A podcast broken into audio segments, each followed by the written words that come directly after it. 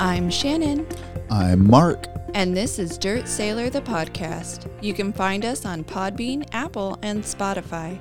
We also have Facebook and Instagram pages under Dirt Sailor Podcast. Happy Throat Punch Thursday.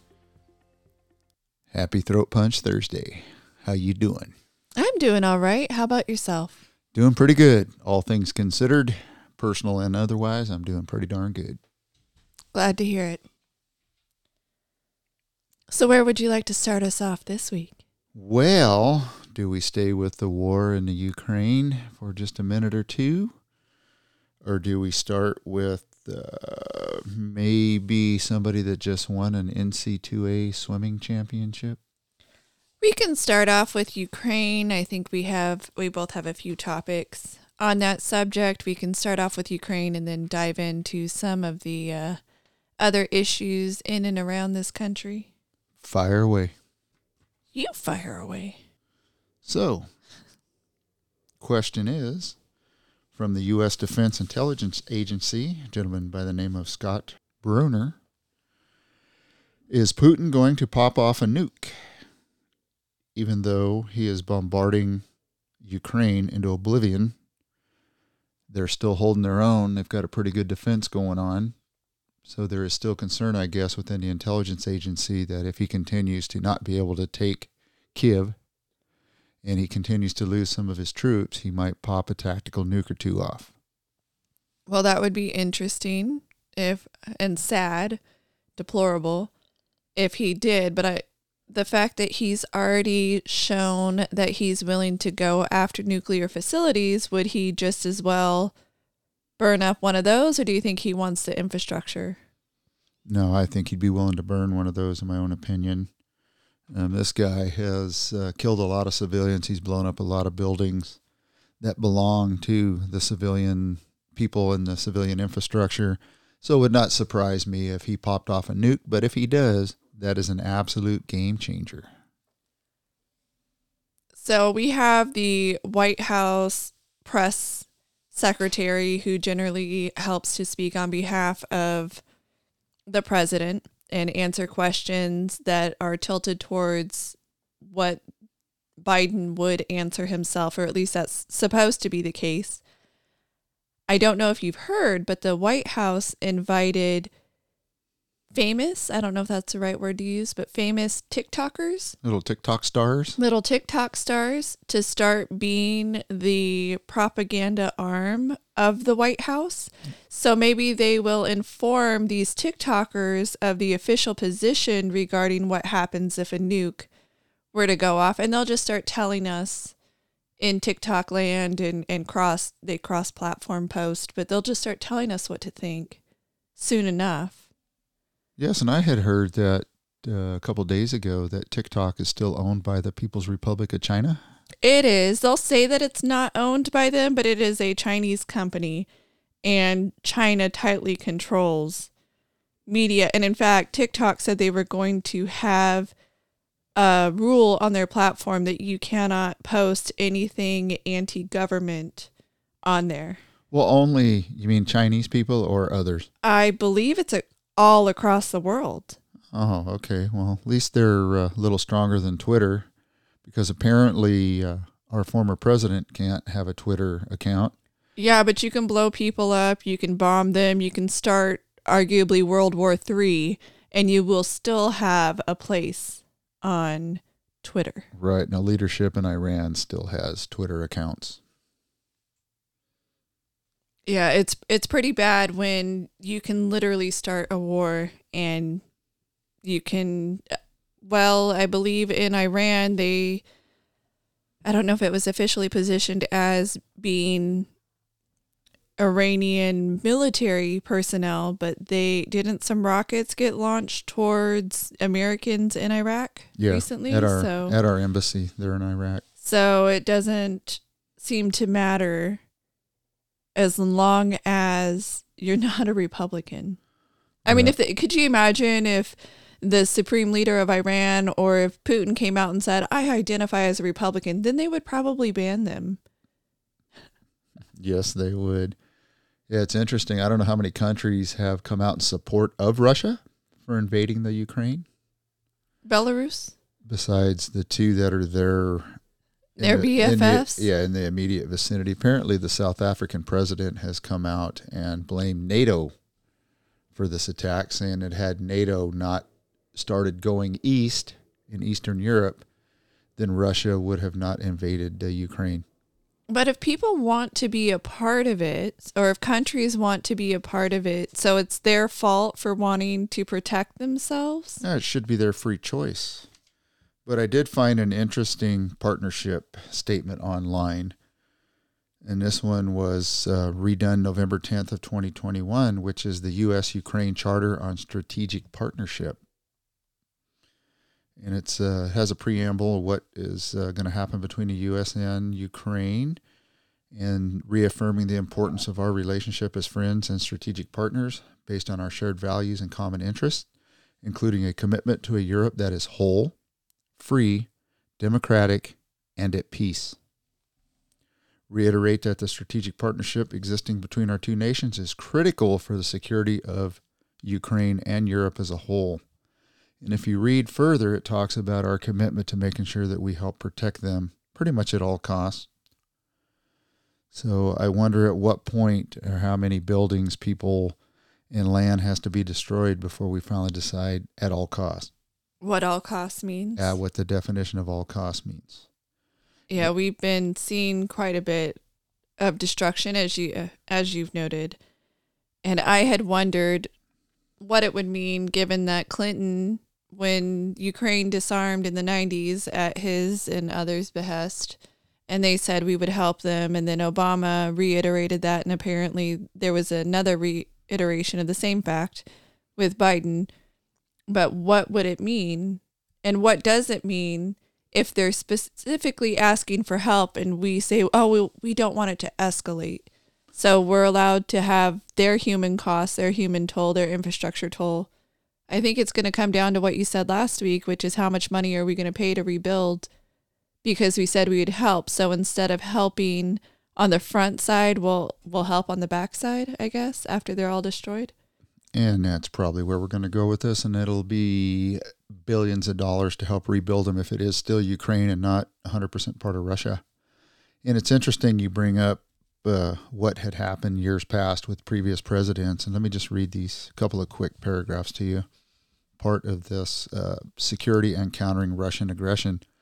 The United States recognizes Ukraine's unique contribution to nuclear nonproliferation and disarmament and reaffirms its commitment under the Memorandum on Security Assurances in connection with Ukraine's accession to the Treaty of the Non Proliferation of Nuclear Weapons, which is the Budapest Memorandum from December 5th, 1944.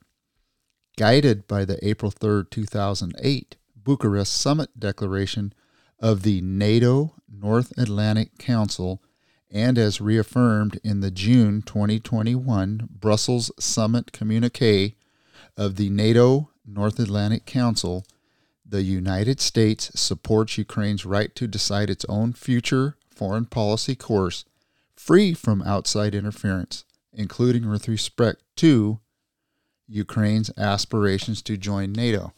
The reason I bring this up because there's several talking heads of professionals, elites in the Washington D.C. area that are saying that he invaded, he being Putin invaded Russia because of this memorandum right here, and our vice president going overseas, and Secretary of Defense going to Europe and talking to Ukraine about joining NATO. So there might be some validity to the fact that the South African president is correct in the fact that just like we didn't want missiles in Cuba on our doorstep, uh, possibly and I'm not a Russian operative by any means, people. Russia didn't want NATO, another NATO country, on their doorstep. Yeah, because they already have more than one. So now, I maybe because Ukraine is so big, or they thought that it was more of a a negative impact towards their country, or it could be seen as more of a future negative impact.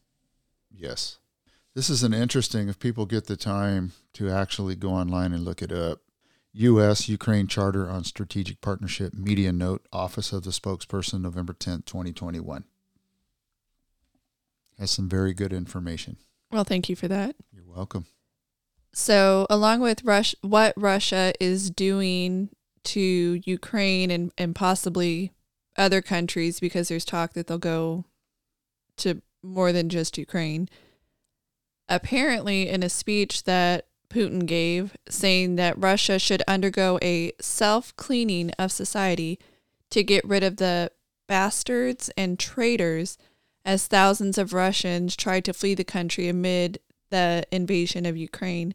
So it looks like if it doesn't all go outwards, Russia is going to turn inwards and cleanse, as they put it, some of those so called traitors in their midst. Is that genocide? Kind of? Kind of. Dep- I guess it depends on the total number. It could be. So, yeah, I, I guess they just, the anti Russian mentality of Russians is unacceptable in Russia. Well, absolutely. They want you all in or all out. And I guess our president had a meeting today with China, or at least a two hour phone call. And China is Oh, showing, they took his yeah, phone call? Because apparently some in the Middle East won't. Yeah, well, China's showing little sign of backing away from support for Russia.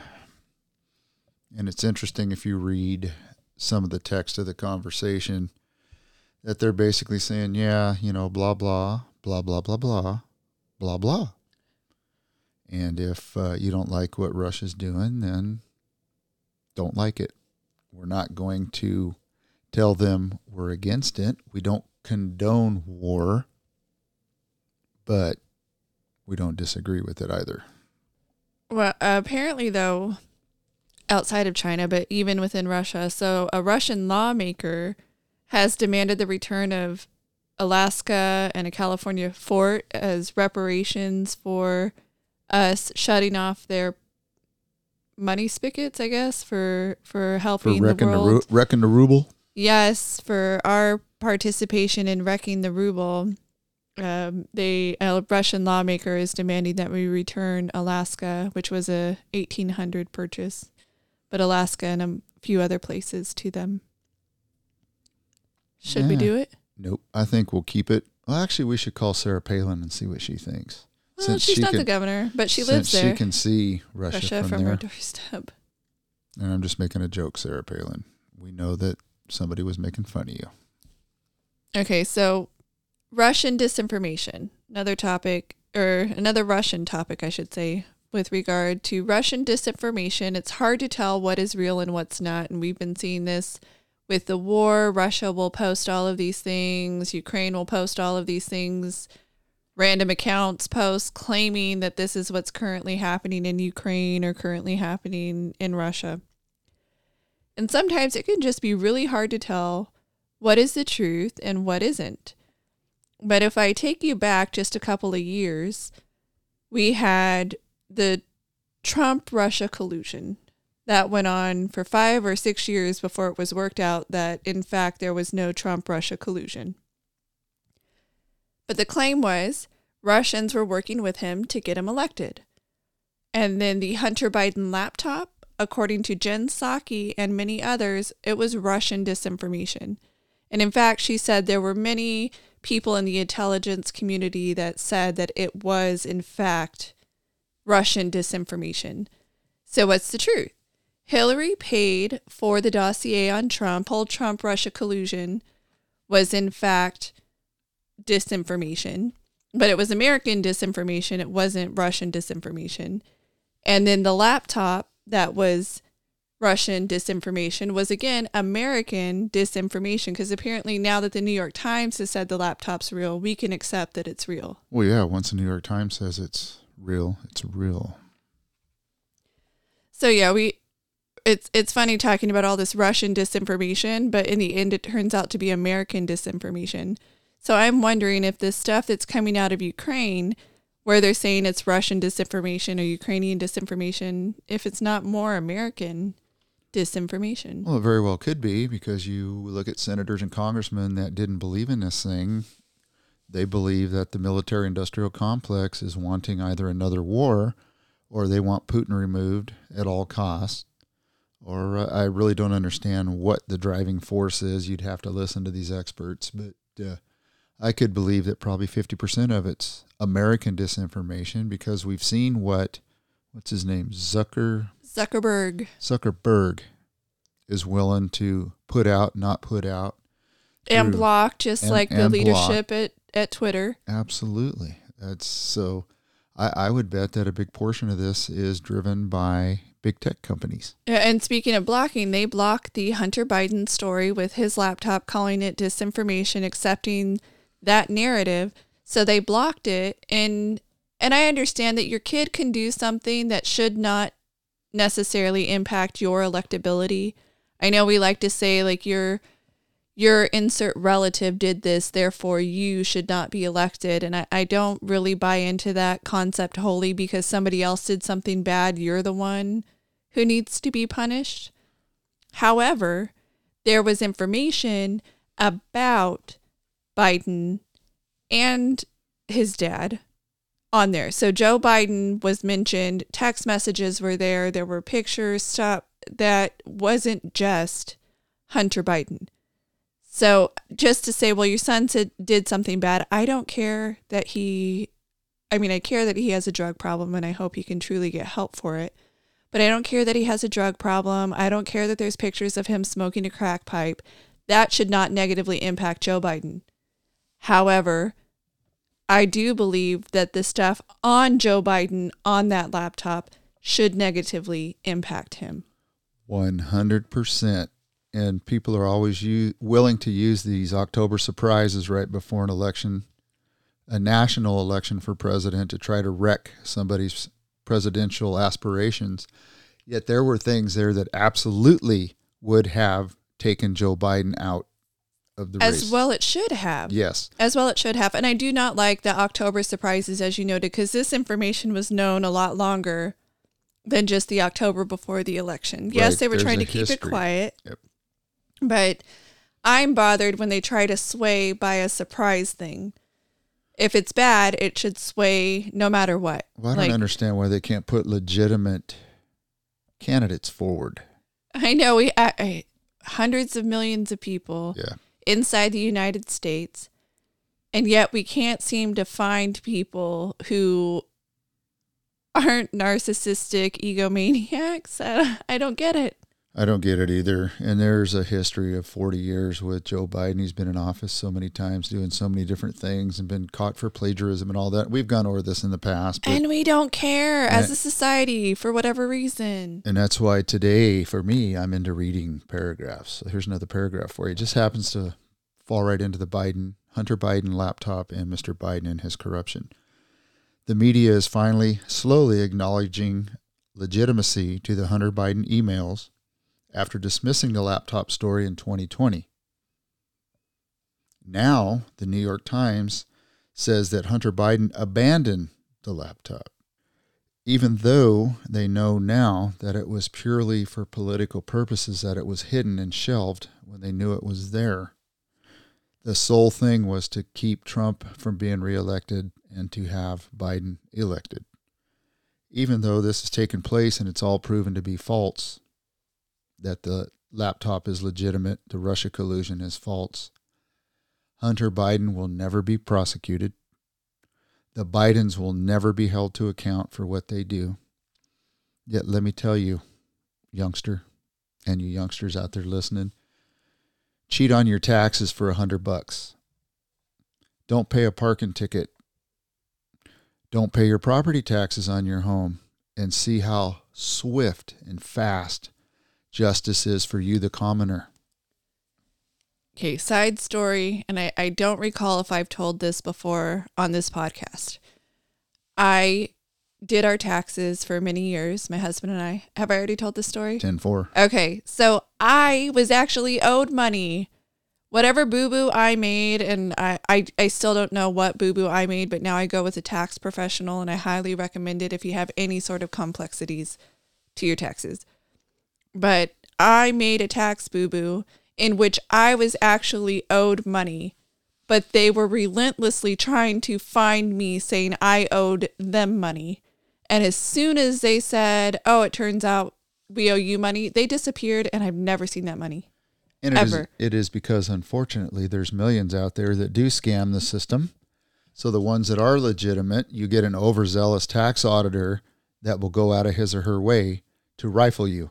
If they would focus their effort like that on these elites, this stuff would not happen. Yes. Yeah, look, if you went after the Hunter Bidens, if you went after the the Joe Bidens, if you went after the actual real tax cheats and liars and dirty dirty people of the world, I could only imagine how much better our system would be. Yeah, we we now go after people who try to collect on the earned income tax credit and the child tax credit. Your taxes are now delayed because of these credits that are abused. I do understand that, but it is hurting those who have the least amount of money. So we we don't go after the correct people is what I'm saying. And that pushes us right into the next topic for me, which is amid soaring inflation, skyrocketing prices across the board. Congress is bringing back earmarks. Arg. Arg. Ah, So, so, maddening. Yes, this new $1.5 trillion omnibus bill is loaded with millions upon millions of dollars of pet projects. U.S. Senator, I believe is from Florida, Rick Scott, Sounds about right. yeah, says that this is not free money. It's taxpayer money being used to buy support for voters in America when the country is currently $30 trillion in debt. Inflation is at its highest level in 40 years.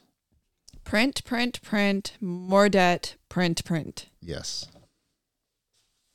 So I want to, I, I do want to jump back just for a second on the Biden family and corruption. And we know that they knew about the laptop and they, they turned it into a disinformation campaign saying that it was Russia dif- disinformation and it turned out to be real. Another way that the Bidens have used the government in their favor includes u- using the FBI. We also know that they use the Secret Service for Hunter Biden, that he was protected by the Secret Service even when he wasn't supposed to be. There was a gun charge that was out there um, for him, and they the Secret Service went to try to find this weapon and take it, and then take proof that it was attached to him. Anyway, so the Biden diary, I don't know if you remember hearing about this. Yes. So you have the Biden diary and the use of the FBI to go after journalists and all of their information and documentation to say that this diary was stolen, misappropriated, whatever you want. Was that against say. Project Veritas? It was against Okay. Project Veritas. So they they went after James O'Keefe and they went after a former reporter of theirs and I think a current reporter. So there were three of them involved, including taking James O'Keefe's cell phone. That's methodologies. That's information that the government shouldn't have, arguably.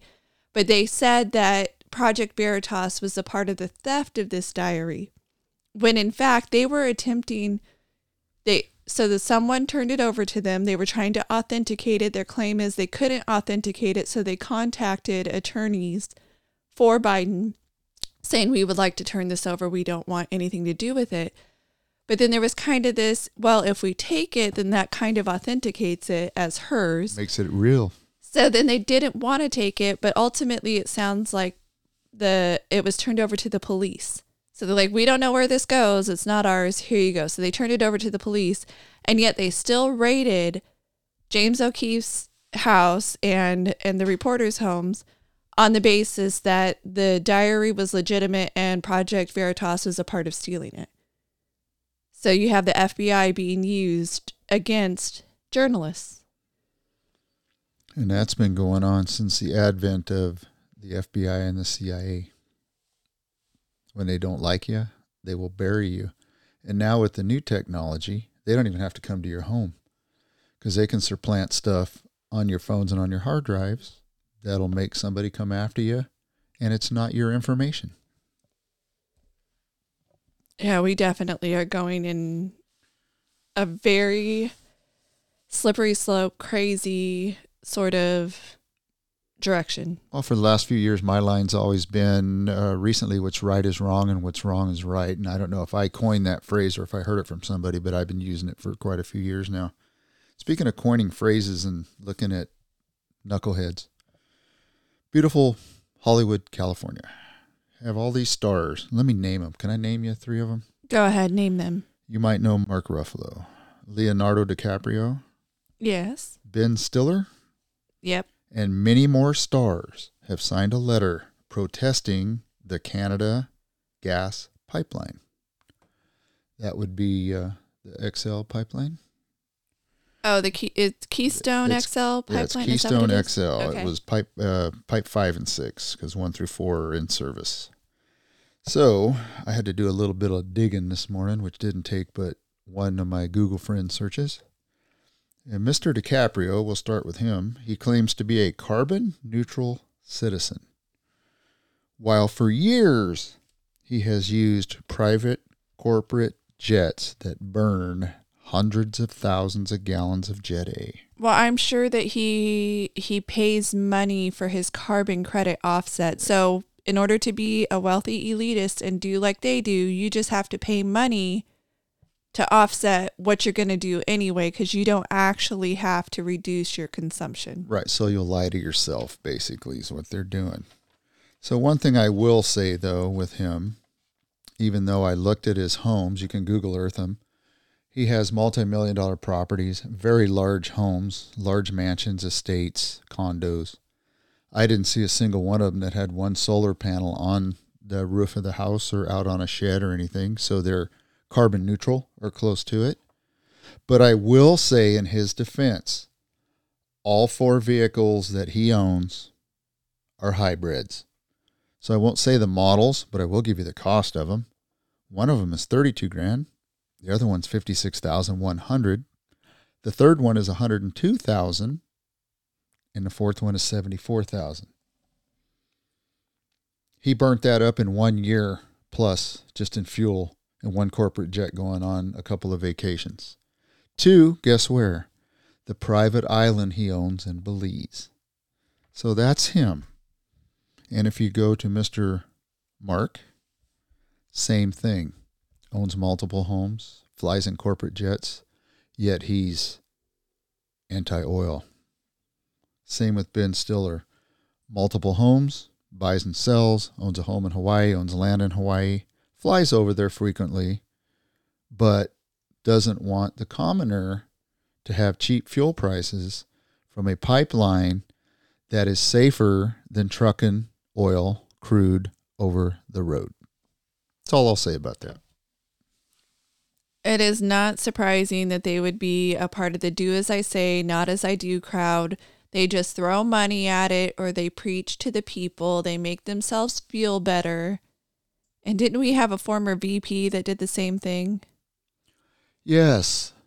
And it was interesting because they had his house and our former president, Bush, had their houses side by side. And they asked the question because one of them was loaded with solar. Okay, who owns the mansion with the solar? And everybody said, oh, the former VP, Mr. Al Gore. They had pegged it wrong. The home was actually Bush's home, and he had been very, very solar and uh, global climate friendly basically his entire life. Yeah, I, I find it quite interesting that our our so called right wing or right leaning, I don't know that he's right wing, but a right leaning president would be more green than Al Gore. Yeah, so Mr. Al Gore goes around touting green energy as well, but he- they're doing it on a jet.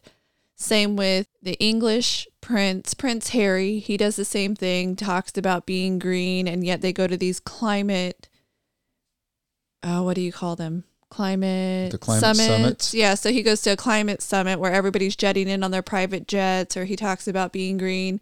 And then a friend will give him a vacation with his wife on a private location, and they'll take a private jet to get there and still try to pretend that they are being green. The vast majority of Americans aren't jet setting on private jets. So why are the people on private jets telling us, not to, for lack of a better word, carpool.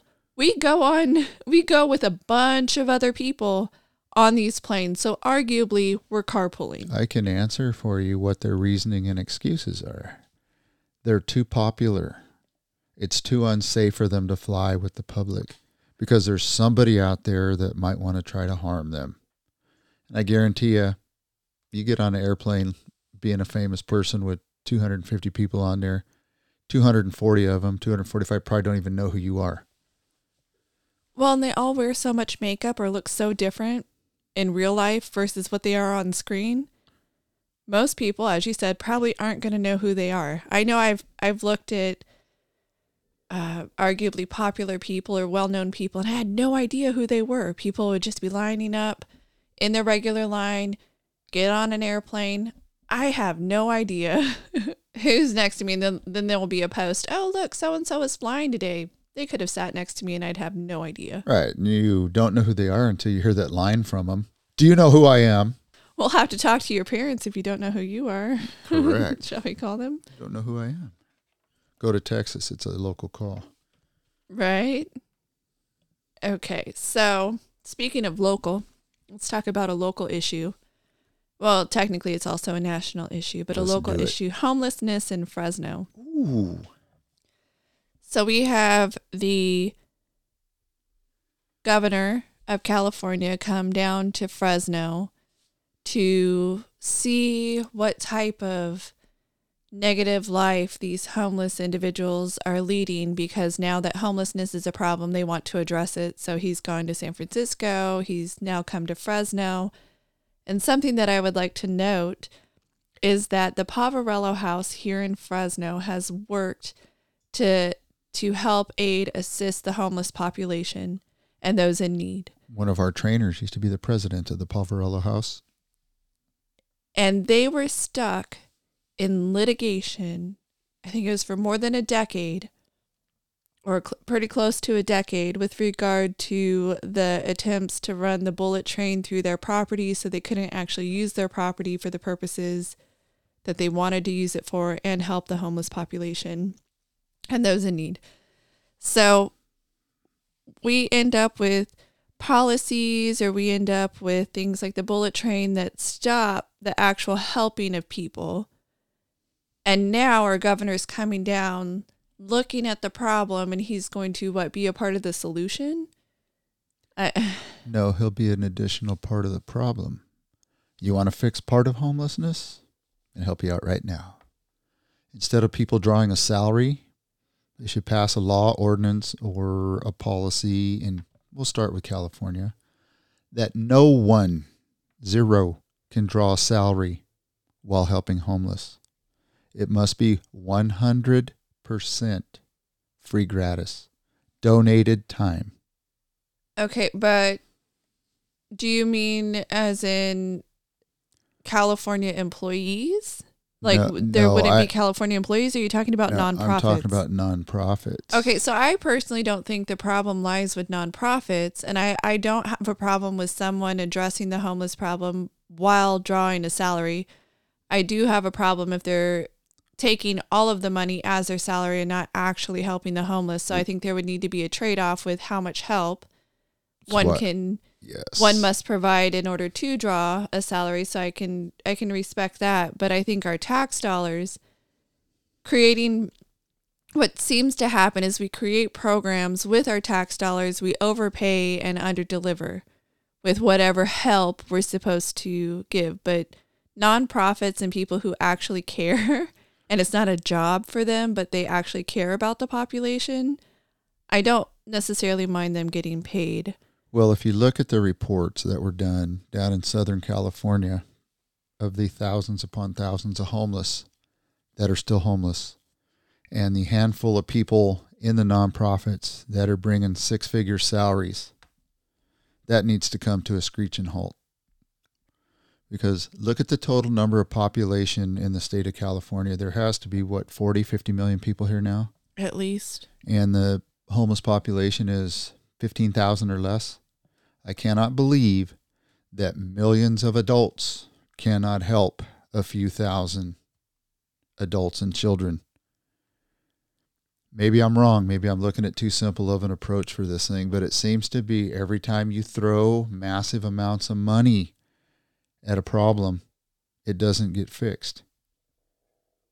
Just think of the hundreds of millions of dollars that were spent on homeless in Southern California, and less than a dozen have legitimately been pulled off the street. So 161,000, almost 162,000 homeless in California. Okay, so we do have, but I mean, if you look at Oregon, I know our populations are different. You're looking at 14,600. If you look at Nevada, 6,900.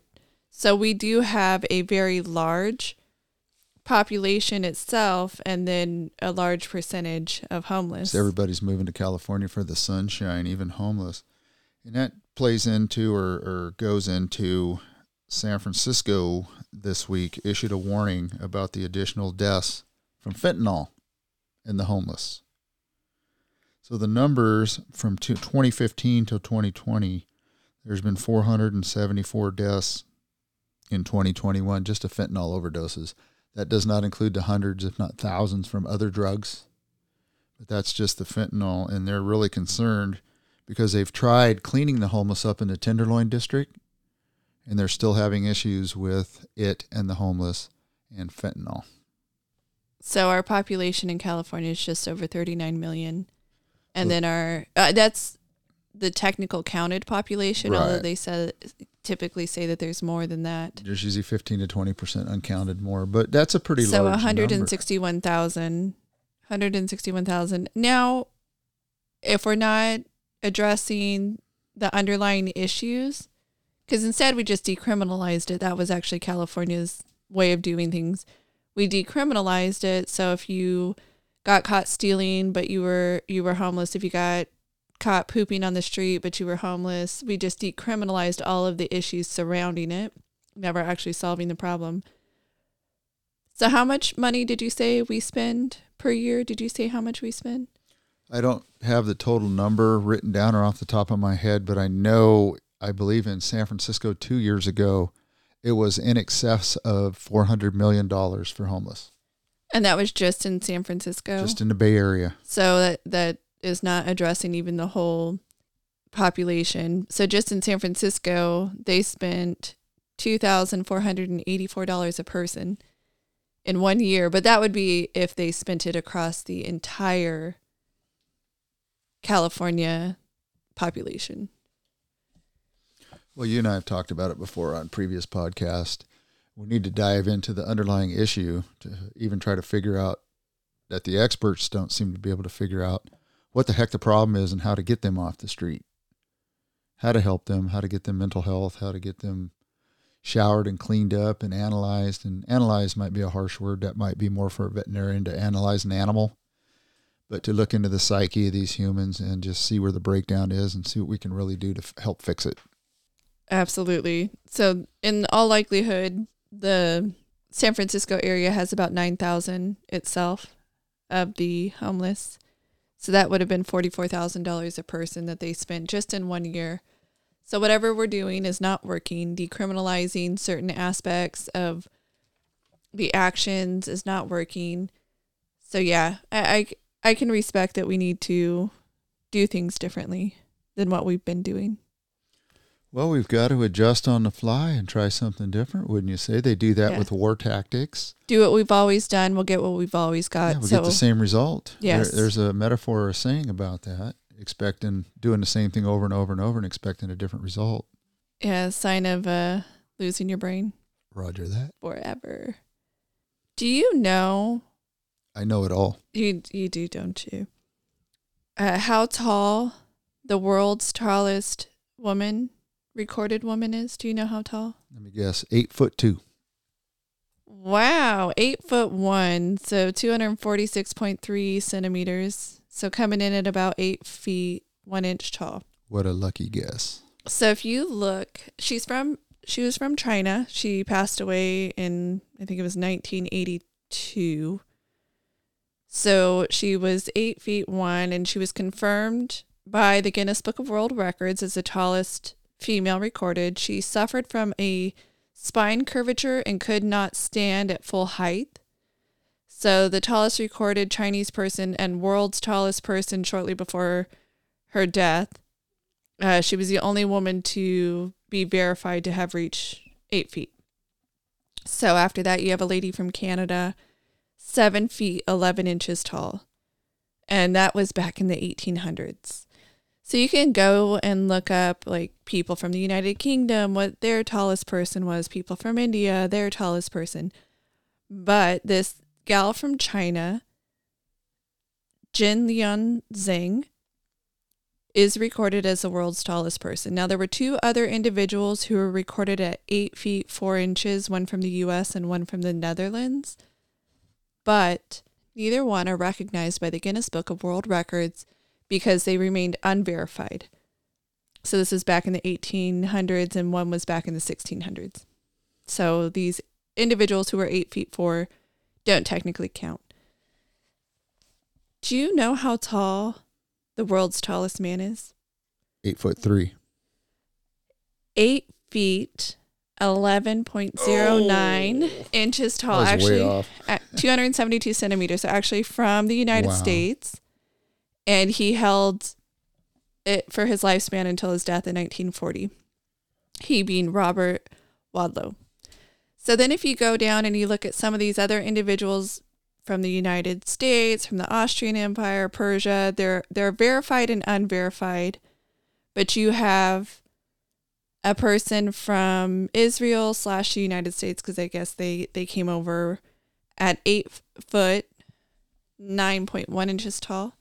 Then you have another individual, and I'm just going to go down reading some of these. Eight feet nine inches tall, eight feet seven point five inches tall, eight feet six inch tall, eight feet six, eight foot five, eight foot five, and I'm still going eight three eight five oh, wait eight five eight three eight three eight feet two point eight inches, eight feet two inches, and I could keep going. There's there's still several more individuals. Sorry for the lengthy. I'm just reading heights. That's but- okay. so, I had a thought about the world's tallest person, man and woman. So, what if one of these individuals, any one of them, because I, I read you the second tallest person was eight foot nine that was verified. What if they just claimed to be a woman? Then they could actually become the world's tallest woman and beat out the world's tallest woman by many inches. And in fact, there's numerous individuals just by virtue of how tall they are, if they claim to be a woman, could take over that spot. And the reason why I bring that up Do it. is because we are currently living in a time where you can be a fully formed, grown man. You could finish how tall you're going to grow, how big your muscles are going to get. As far as their actual structure, you could always work out trying to get bigger muscles. But you can be a fully formed and grown man and then say, I identify as a woman let me take a couple drugs, let me change my testosterone, and I will be recognized as a woman. And in some cases, you don't even have to do that. Some men are growing out their hair, wearing dresses or skirts, and putting on some high heels, claiming to be a woman, identifying now as a woman, or living outwardly by this, what we call a woman's appearance, because most of the time we see wearing skirts and dresses and high heels and having longer hair, although not ne- necessary on the long hair, as being a woman. And so they claim to be a woman, and now we're recognizing them as the top female in whatever they're claiming. Oh, you're the top health expert at Four Star General, the top female ever to get that position. Oh, you're the fastest 500 meter swimmer there is you good job here's your here's your star we have men taking over and being recognized as women and here women are losing out yet again to men. And we're told so what? Shut up. Just deal with it. You're jealous. You just don't like it. They're exactly the same as you. My goodness, how we're going to talk about that here for a second because neither one of us are anti gay or anti transgender. We believe that a person does what they want to do. We don't we don't advocate one way or the other. But transgender swimmer Lia Thomas did win the NCAA championship this week. Competitors' parents were saying after the event that this just isn't right. A man competing against a woman in a woman's sport. If you say anything, though, you get blacklisted or your kid gets kicked out of the college or they get removed from the swim team. There's all sorts of crimes and punishments that happen along with that. Well, let me tell you who took second place in that championship. It was a young lady by the name of Emma Weyant. She took second place. During the 2020 Tokyo Olympics, she won a silver medal. She is a three time U.S. national champion, two time junior champion, four time high school swim champion. So if this doesn't show you or show us or show the U.S. why biological males should not nor should they ever compete against a female, nothing will. This young lady who took second is at the top of her game. I believe she's only like 20 years old. I think she's a freshman or a freshman this year or a sophomore. She's still young, but in her comp- competitive years, she is young. And yes, she's very young, very competitive. So mm-hmm. this should absolutely show you why the two should not compete against one another. And I say young because generally speaking, at a certain age, you peak and you start going right, down. so you have decline. your your build yes. up, and then you have your decline. We all naturally have that at, as we as we age. But she's in prime peak time, and yet she cannot beat a male, and he was not that great of a male swimmer. He was good, he was collegiate level, but then this just catapulted Lia Thomas to number one by changing their sex from male to female, their claimed sex. They, I don't think you should have to change your your body parts in order to live your life in the outward appearance that you want to live your life, if you want to wear skirts, if you want to wear pants, if you want to, whatever you want to do.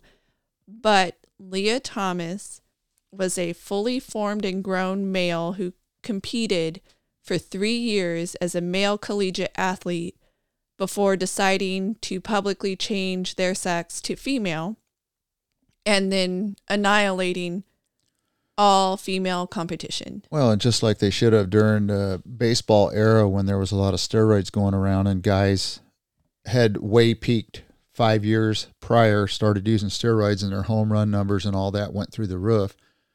And they set all these records. There should be an asterisk next to those records in the record books, as there should be with her in the NCAA championship that she just won. There should be an asterisk there saying, yes, this person won the NCAA championship. However, this person is a converted male to female or still holds male part, whatever, whatever the case may be.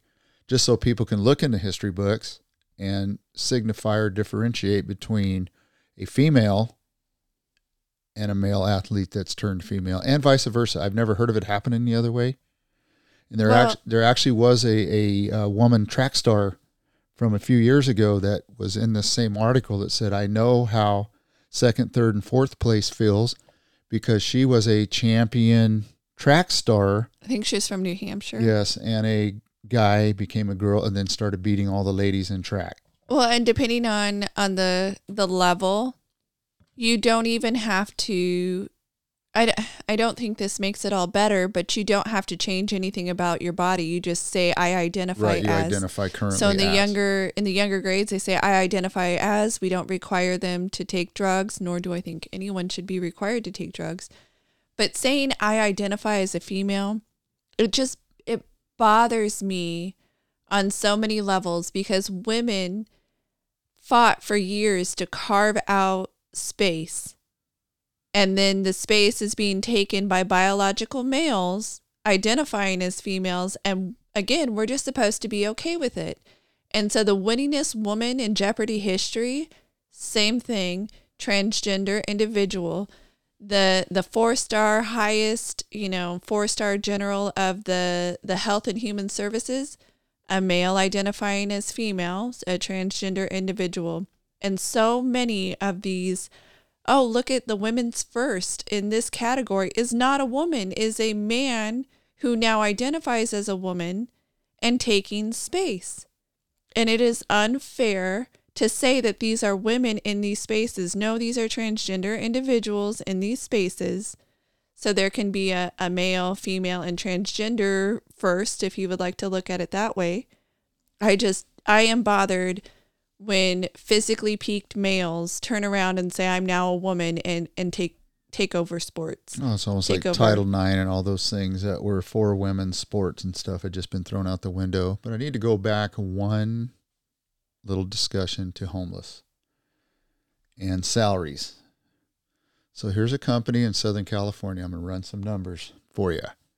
So there's a company that's looking for employees. So would you like to know how the government is spending the tax dollars you're paying to fight homelessness with since you did the math and kind of figured out about what you thought each one was getting? So then you might be interested in the latest job listings from the Los Angeles Homeless Services Authority. LAHSA is hiring. As you might expect from an agency responsible for coordinating and spending about $400 million uh, a year in federal, state, and local funds appropriated for homelessness. LAHSA needs a chief financial officer. According to the recent job posting on Indeed, the job pays between 220,000 to 280,000 per year. The person selected will be entrusted with the authority for all funds on deposit. That's not where it ends though. They are also trying to fill a position of policy manager. 77,383 to 112,206. There's also a vacancy for an associate director of policy and legislative affairs. That position pays 91,761 to 137,642. Or maybe you'd like to apply for the director of access and engagement. That position starts between 122 134 and 183 302. Okay, but we are talking about Los Angeles. Yes. We are talking about Los Angeles. Let me. I, Okay. I, I, just I wanted to make sure on location. We are talking about Los Angeles. we are Los talking Angeles. about okay. L- LA's homeless issue. okay, thank you. Okay, so then there's another job opening for an integration manager. Pays up to 112,000. We're looking for an affairs analyst which pays 77,000. We're looking for a compliance coordinator that pays 84,302. Your federal, state, and local tax dollars are paying for boatloads of managers, supervisors, analysts, specialists, directors, coordinators, and monitors. What about the people who put themselves at risk walking the streets and trying to help people? How much do they make? I'm going to guess in the 40s. $19.09 an hour. So the people who do the hard work. Yes. When it comes to the annual homelessness count, I'm sorry, one more time. $19 and what? $19 and let me back up 90 cents an hour. Nine- So 19, Oh, 1909. 1909. Okay. Okay, while you're looking at it or doing that, I'm going to re- continue. It's $39,707. Uh-huh. So 40. in SoCal. When it comes to the annual homeless count, LAHSA pays nothing at all to the people who devote their time to seek out the homeless on the streets and trying to get an accurate count on the population currently living in makeshift encampments. The agency relies on volunteers. While you certainly can't expect the system component supervisor to do that, that job pays up to 85,000 a year. Housing First LAHSA explains on Twitter, is an evidence based, cost effective, long term solution to homelessness. It is grounded in providing housing and services without preconditions. I don't think so. I believe that there is a salary to be had potentially for people that are helping. I believe the thing needs to be looked at harder. And it needs to be done by people that really truly want to support the homeless people. And they're not using their math or they're not using their money properly especially considering the city of los angeles is paying $130000 each for eight foot by eight foot metal sheds that they're calling tiny homes $130,000? One hundred and thirty thousand dollars for an eight foot by eight foot by seven foot tall storage shed that they're calling tiny homes. Yeah, I, I definitely believe that the government misspends money. And if this is, is that a government entity or is that going to a nonprofit That's a, they no- talked that's a private organization within LA County that is built to help the homeless. That's Yeah, why no. the article I watched. no, that's and- all about money. Yes. And like I said, though, I don't begrudge a person for making money or, or being paid to, if they're a professional, to address the homeless crisis. I don't begrudge a person for making a salary. I don't begrudge them for making a good salary either. I, but I guess where my problem lies is they're paying all of the people that are not really doing the job. I, I know that there are different components. You got to have money managers and you got to have people to work out contracts and you want experts. Okay. But you're not actually paying the people that are on the ground, boots on the ground, helping what they should be paying them. So I guess that's where my problem is, is they're not paying the people enough money or the right amount of money for living in Los Angeles. It's a very expensive place to live. So they can make a salary. But you're saying we seek volunteers to do the tough work. Well, this is And the office like, job is six figures. Yeah, this is just like school districts where they go in and hire all of these executives, school board members to run the companies or to run the schools. And the schools lack in funding to provide basic things like computers now, or enough books. or enough books, Or or, a nice playground, or a good meal for the kids at lunchtime, or whatever the case may be. This goes back to what you and I say continuously on this podcast. We give people a job to do. They're supposed to be the experts, and they're the ones that actually create the problem. And then they turn around and tell you with a straight face, they're the ones that can fix it. They're not, no, absolutely they're not. which kind of brings me into another little subject here Okay. Cherokee Indian Nation. Okay. So, the Cherokee Nation finally expects to have a delegate in the House of Representatives by 2023. There was a chief that finally enacted a centuries old treaty from 1835. And I'm going to butcher the name of it, but it's a Treaty of New, and it's E C H O T A. Akota? A coda, or yes, it would be a coda. The treaty served as a legal basis to remove American Indians from regions of Georgia, eventually leading to the infamous Trail of Tears that decimated the tribe. Unfortunately, when they do put somebody in as a representative, they're going to be more as an observer. They're not going to have a vote or any power, just recommendations which is kind of interesting. It's interesting that after all these years, they finally invoked it and they're going to put somebody within Congress, but the person is going to be just a figurehead and has no power, Yeah. no representation, No true representation. no true representation. Just thought it was an interesting article. Yes. Took from 1835 to 2023, and the chief at the time didn't approve of them signing it. It was some underlings of his that went ahead and signed the the the deal back in 1835. Um, however, through uh, revelations or revalidations and years and years of negotiations, they finally got the treaty to be recognized last year. That took way too long. Well, it's just like when you go to war and you're subject to Agent Orange or anything like that. And it takes decades. It takes for- decades. They wait for most of them to potentially die, and I wonder if that's not factored into this whole thing. Maybe at some point in time, um, that information wasn't passed on to the youngers from the elders in the tribe, and it just goes away. That wouldn't surprise me. Not at all.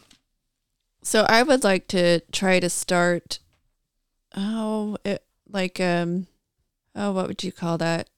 When you get everybody to sign something, a petition. A I- petition. Yes, I would like to start a petition.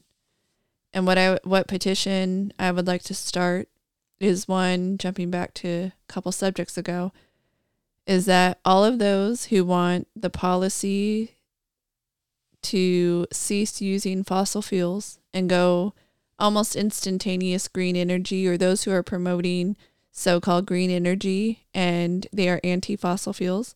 I would like a a pledge and a, I would like a pledge from them and signing this petition that they will cease using fossil fuels immediately. Do you think I can get people to sign up? You would get a lot to sign it. Do you think they would actually stop using fossil fuels immediately? Nope. Not only they would probably just try to buy more green credits or whatever you call it. Yeah, and that reminds me of an acquaintance I have, a friend that uh, his dad owned a fishing boat charter business out of Southern California. And when this new green energy and the diesel program started, where they were going tier one, tier two, tier three, tier four, I think we're now on tier four or five. His engines were old in his boat, so another company needed carbon credits so they could emit pollutants into the air. So they actually went around and started yanking these old engines out of people's boats and putting in brand new ones for free so they could use the older engines for carbon credits, which were quadrupling basically what they were paying for the engines. Wow. Interesting, isn't it? That is very interesting. Speaking of a complaint I have, have we talked about Jussie Smollett? Oh, you have a complaint about Jussie Smollett? I have a complaint that convicted felon. Now, let me repeat that. Convicted felon Jussie Smollett was ordered to be released from jail on Wednesday pending appeal of his 150 day sentence that went into effect last week for staging a hate crime hoax, which could have potentially cost damage nationwide due to rioting. The one page order issued by an Illinois appellate court, which I'd like to know who put that appellate court judge in there and if there was influence peddling again by the Obamas.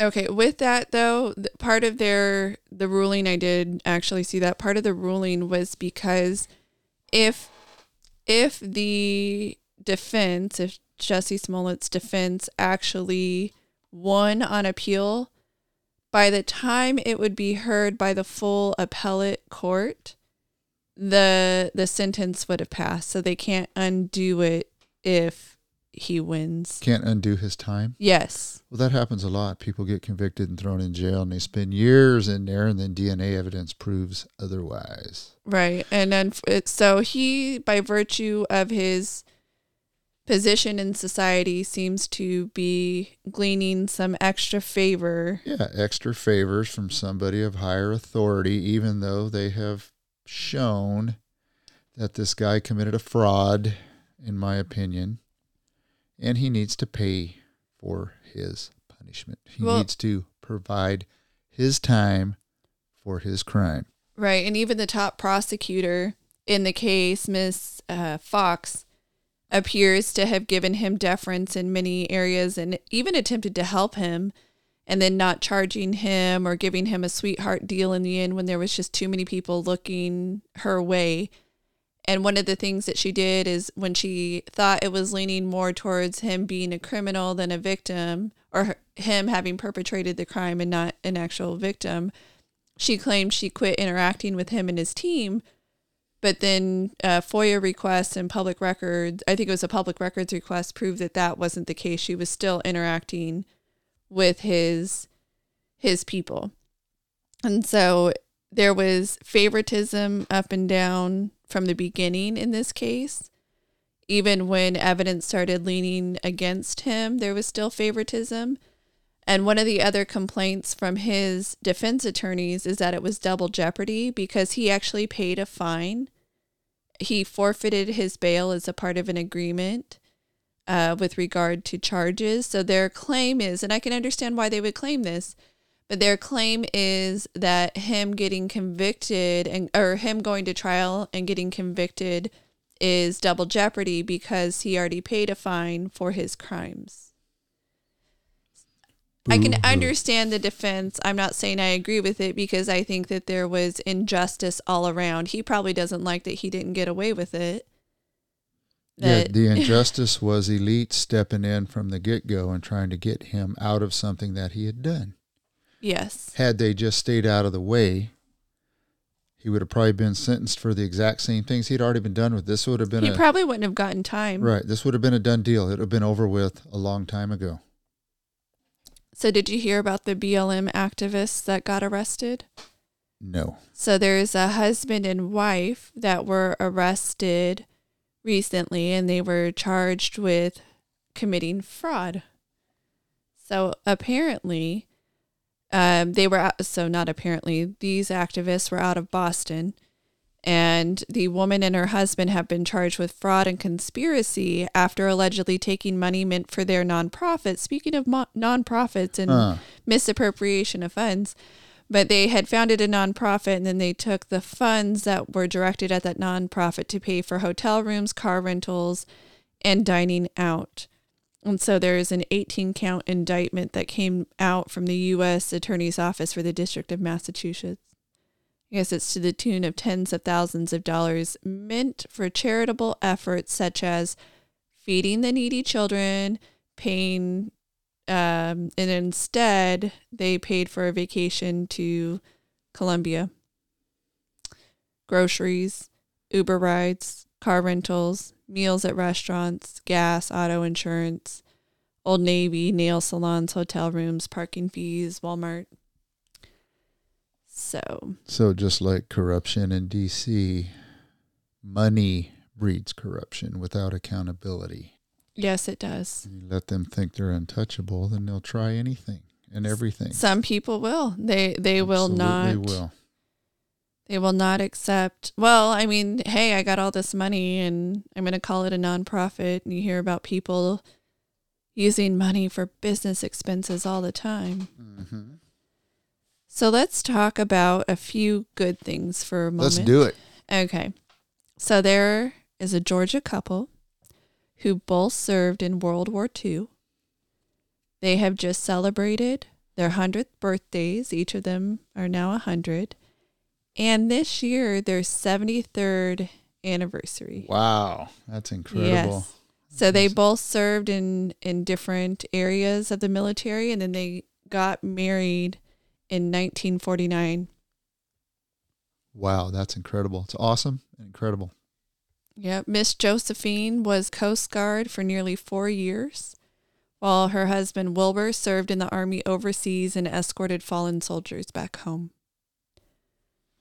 Ooh, there's a specific name that the Marine Corps has for that. There's a trained group that brings bodies of fallen. That escort them back home. Yes. Yes, I guess he did that.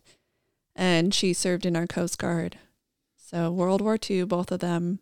That's quite amazing. 100 years old, 73 years married. That's pretty cool because I just watched a video of a couple. I think they're in Australia. Sound like an Australian or New Zealand accent. And she was he was 88 and she was I believe 100 and just turning 100 101. And they just got married. They had been together for 20 years. And they got married. It was the coolest video ever. It was the coolest video ever ever. That is awesome. It was. I mean to just live that long on earth is incredible. Yes. But then to turn around and marry a guy you've been with for 20 years and you think 20 years and he's 88. That's pretty cool. Yes. So I I don't know if we specifically talked about this case, but military.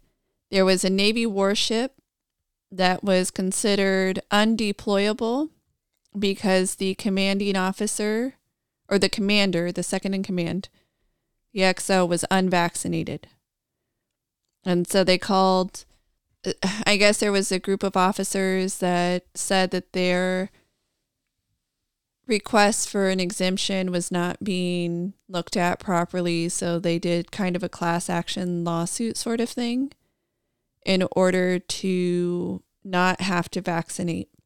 Now, in this particular case, it turns out that the commander ultimately got COVID and then had, you know, underwent quarantine, got well, and still has not vaccinated, even though, as we've talked about, not vaccinating after already having COVID isn't necessarily a negative because your body already has the antibodies. But that's beside the point. So they they said they being Navy representatives, military representatives, including the CO, said that the ship was undeployable because the commander refused to get vaccinated, and they were trying to fire him. And a judge put a stay on the firing because he had the pending lawsuit, and they were looking at whether or not he was physically fit and, and could deploy. So their argument again, undeployable ship. But while they were making that argument to the court, the ship was deployed. yeah, so they had described, Navy officials had described um, the warship as undeployable because they could not remove the unvaccinated commander, and it was actually deployed when the assertions were made to the judge. Wow. yes. So sorry for our military. Unfortunately, that's a negative for them. Calling something undeployable, calling a ship undeployable when it's deployed is pretty bad. Patently false report. Yes, it was. Contrary Absolutely. to, well, this and another one here. Contrary to Russian media reports, three Tennessee guardsmen were not killed in Ukraine. Wait, really? Okay, so now we have more disinformation talk. Yes. Okay, go ahead. What does it say? The National Guard Bureau is refuting claims that Tennessee National Guard members were killed in Ukraine, rebuking what officials called a patently false Russian media report. Russian media outlet Pravda reported that three members of the Tennessee National Guard died while fighting in Ukraine, calling the men mercenaries and even listing names for those they claimed dead. So another false media report, and that's from the wow. Navy Times. Just wow. So, a subject we've touched on a number of times and will probably continue to touch on as more information comes out. So we've talked about what happened January 6, 2021. And so a few different points I would like to make on it. One includes the fact that some Democrats are suing uh, in multiple jurisdictions, but are suing to attempt to disqualify Republicans or GOP congressmen and women from the ballot alleging that their role in the insurrection and election manipulation leads them to be ineligible to be representatives in our country. And they're using the uh, law that was applied to Confederates, Confederate officials hmm. as the reason. So right now there's three new filings for disqualifications uh, we've already seen a few more um, come out, but these ones are in Wisconsin to have in these uh, pro-Trump senator, a pro-Trump senator, and two pro-Trump congressmen should be barred from office because of the way they spoke out on 2020 election irregularities, and so it would be Senator Ron Johnson and Representatives Tom Tiffany and Scott Fitzgerald. So they are trying to get them disqualified, saying that they um, the clause in Section Three of the Fourteenth Amendment forbids them from being able to represent. Wow. So I guess we need to go back to the video of when Bush won and a bunch of Democratic Congress people jumped up on the House floor and made the same inflammatory statements. Yes. So that's no different. Same ones during 2016 when Trump won. Yes. Jumped up on the House floor and did not want to certify the election. Yeah, and and they like to pretend that they never did it or that they did it for the right reasons and other people are doing it for the wrong reasons. They're so, always right, we're always wrong. Absolutely. Well, you are always wrong. You know, you're a man, so you are always wrong. Even when you're right, you're wrong. And when you're wrong, you're still wrong. Well, what, you know what I like even more than that, though, is the fact that they're putting Tabasco bottles back into MREs. So now, if you're in the military, you can have your MREs. For those of you who don't know, that's meals ready to eat. And if you like hot sauce, they're finally putting Tabasco sauce back in the MREs. Maybe they need to put some Tabasco sauce on these filings. Absolutely. So, another thing about January 6th is that a federal judge, as previously noted, had dismissed an obstruction, a felony obstruction charge against one of the defendants well, I guess now they've issued or issued a dismissal on a felony obstruction charge for a second defendant.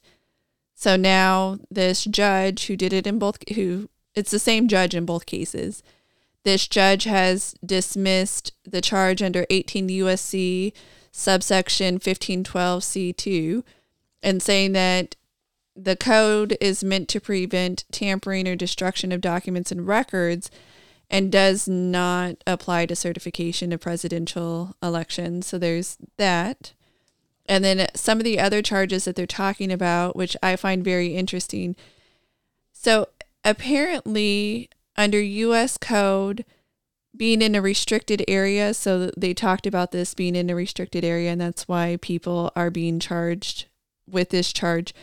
It means that any posted, cordoned off, or otherwise restricted area of a building or grounds where the president or other person protected by the Secret Service is or will temporarily visit. So some of these original charges said that it was where the VP elect was and the VP, so therefore they charged them with being in a restricted area. I thought that the grounds themselves were restricted, but it turns out they It's were the referring to the people because of this the secret service can make certain areas temporarily restricted on, on where they're protecting them so i did not i did not realize that that correlation of the charge so they slowly started dropping vp elect harris from the charging documents because it turned out she had already left She was gone. so there was that. Well, I guess some of the defendants are now arguing that you cannot charge these individuals with this charge under Mike Pence, VP Mike Pence, because he is the head of the Senate and he has a permanent office in the building. The Secret Service would not be temporarily protecting him a permanent building. it would him. be a permanent. So I thought that that was a really interesting way of, um, a, I guess you could say, attacking the charge itself. That they they could not have been in a temporarily protected area because the VP has a permanent office there. So there was two different things going on there. So apparently the prosecutor argued in one of the cases that his family was there to watch him that day and they're temporarily protected. So they may they may rescind the charge and then add VP Pence's family members in order to keep the charge. So Well, you know, I I'd heard there was a rat running around the building, and the rat had protected status. right. It was a prote- temporarily protected. Temporarily protected rat. Yeah, so I, I th- find it interesting that once the charge doesn't stick, so first it was VP elect Harris and that didn't stick, so then it's VP Pence and that's not sticking. Okay, we're going to find somebody else as the reason we should charge this charge. Kind of like our UCMJ, Uniform Code of Military Justice. Well, we have a catch-all in the UCMJ. we have a catch-all in the UCMJ, so if we missed it in all these others, we're going to nail you in this one. Yes. So you got your catch-all. It doesn't matter. It turns out you didn't do anything wrong. You're still wrong, no matter what you say. so it's kind of springboard back to the Ukrainian-Russian conflict, but really not to it. But it's amazing how it touches different people in different places. So have you ever watched the movie The Hobbit? Yes. Okay, well, there was a Ukrainian actor who was known for a lot of the Hobbit vocals. He was just killed in action in Ukraine. Oh, that. I'm sorry to hear that. Yeah, and then there was a report that Steven Seagal was over there fighting with Russian special forces, and he's not. Steven Seagal couldn't fight his way out of a wet bag right now. Poor guy. Yeah, that was uh, disinformation. Yes, more what we talking about disinformation. Disinformation. Yes. So I don't know. I, I'm gonna just one more touch on January 6th. Do it. So they're trying to connect up Clarence Thomas's wife for attending the January 6th insurrection. Oh goodness. Yes, so that as well.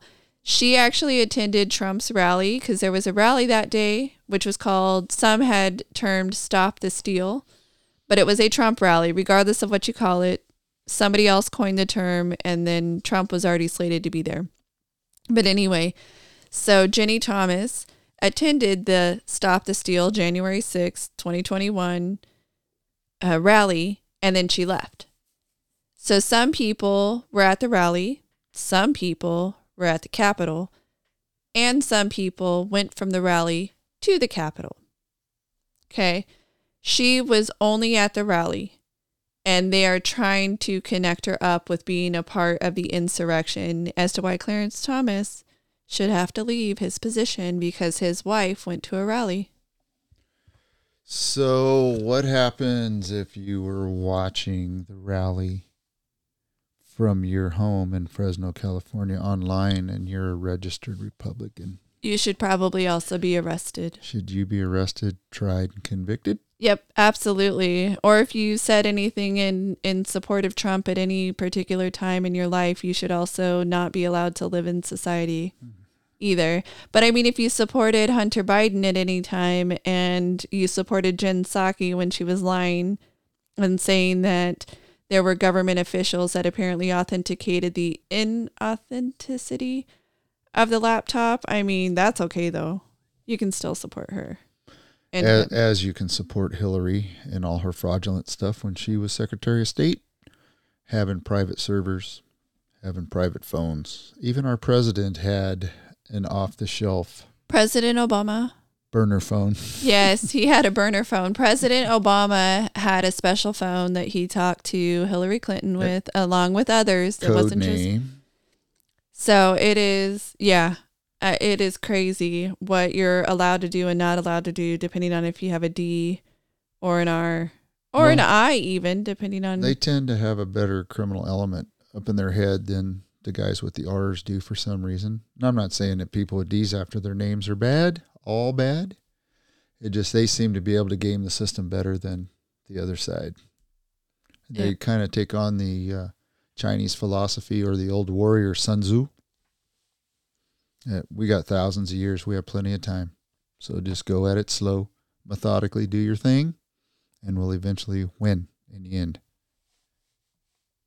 look at our country and how bad it's going right now. So they're doing a pretty good job. Yeah, it would seem like all of our institutions, our governmental institutions, are corrupt. And now that people aren't supporting that corruption, they're a part of the problem. As long as you turn your head, which is a way of supporting the corruption, you're okay. But if you have a problem with the corruption, it's not okay, especially if you're vocal about it. The smell test. Right. I mean, if you look at, at the Department of Homeland Security, I used to work I used to work for the Department of Homeland Security, but this is a, a different area. There was a financial surveillance program that was run by HSI. So it's a part of for those of you who don't know, you have ICE and it has multiple components. One of those components is HSI Homeland Security Investigation. So they go after many different areas and levels of crimes. So it doesn't just have to be technically immigration related. They have a lot of hats that they wear. Well, apparently, one of the things that they did is they operated an indiscriminate bulk surveillance program that swept up millions of financial records about Americans. So apparently, they had issued some subpoenas for information that was any money transfer above $500 to or from Arizona, California, New Mexico, Texas, and Mexico. And HSI obtained these records using a total of eight customs summonses that were sent to Western Union and other other corporations. And I guess it was for a period of six months. So they basically snapped up millions, millions of records. They weren't definitive in their requests, they weren't specific in their requests, and so it led to millions of records of lawful transactions being being viewed. And so I guess when it was looked into, uh, HSI, the Department of Inspector General actually has asked for an investigation, and HSI has shut down the program. It was terminated as soon as it was found out. But they did it. They did it for a while until it wasn't okay. And part of me looks at it, okay, they're they're trying to find the bad guys, but you know what? Sometimes the good guys get caught up in being the bad guys. So just because you're doing nothing wrong doesn't mean you have to be an open book to the government.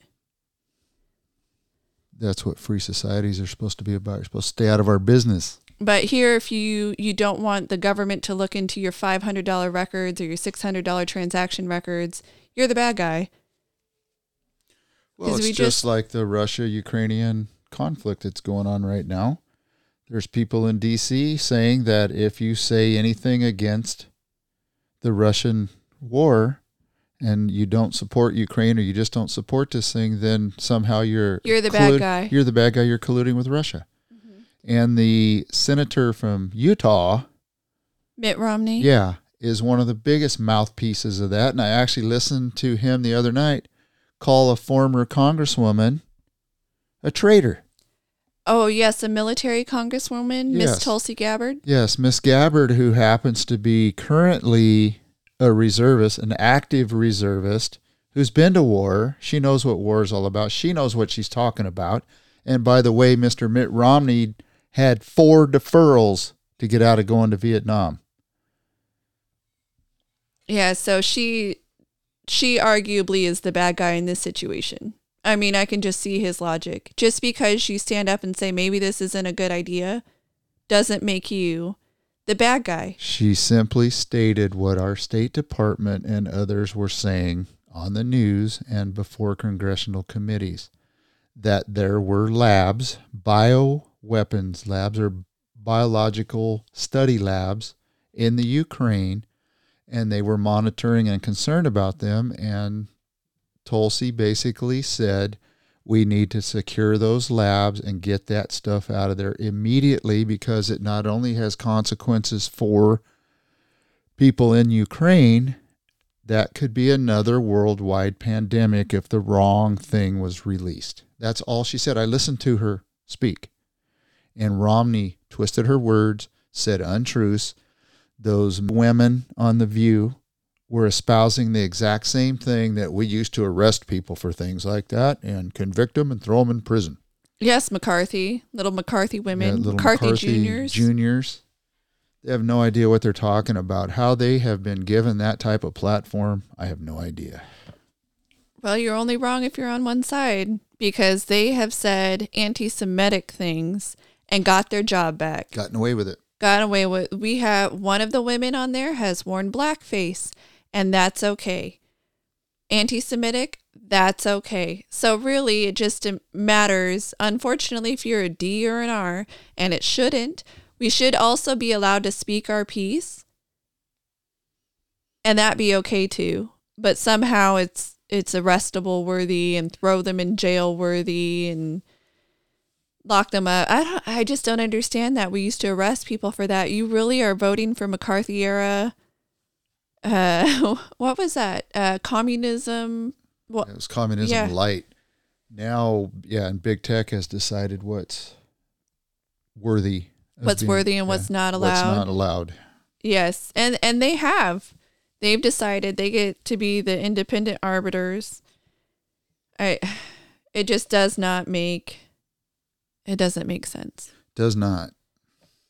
So Amazon has relocated their workers from Seattle to other locations because Seattle has become so unsafe that Amazon is having their workers that physically go into the office go somewhere else.